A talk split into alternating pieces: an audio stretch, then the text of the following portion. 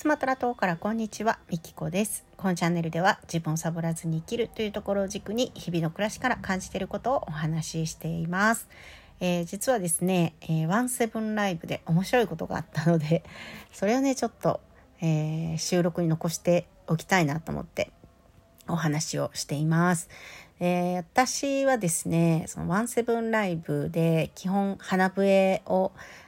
演奏してるんですね。で、だいたい1日2時間配信してるんですけど、えー、まあ、花笛と雑談っていう感じで。で、花笛をする時に私、ウクレレも一緒に奏でるので、ウクレレを吹くために、えー、花笛を、えー、ゴムで固定してるんですよ。鼻に。で、その固定してるのが、まあ、ボカペットっていう、え、ものなんですけど、ちょっとあの、サムネに、えー、写真しておこうかな。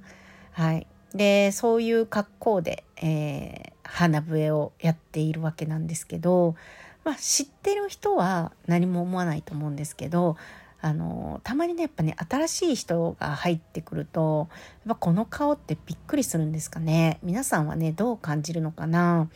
あでも多分普段からねもうつながっている人だからまあ何も思わないかもしれないんだけどでねあの新しく入ってきた人が「罰ゲームですか?」っていうねコメントを残していったんですよ。で、えー、今回2回目だったんですけど、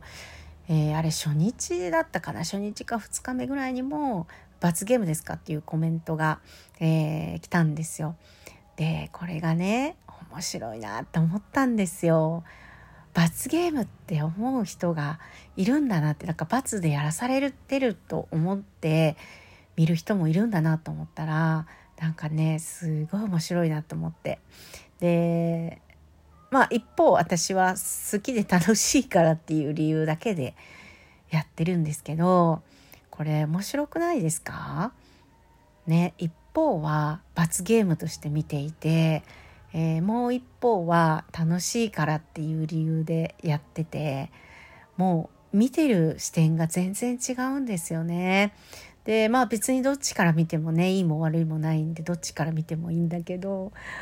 なんかねそのコメントが来た時にすごいワクワクして 変態ですよね。もう一回ぐらい来ないかなって思ってるんですけど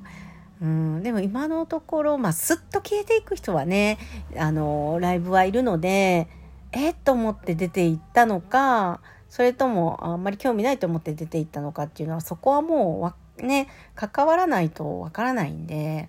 うん、でも一定の人は、あの、驚いてんのかなと思うとね、なんか、ワクワクするなって思って。はい、えー、ちょっとそんなことをね思ったんでうん。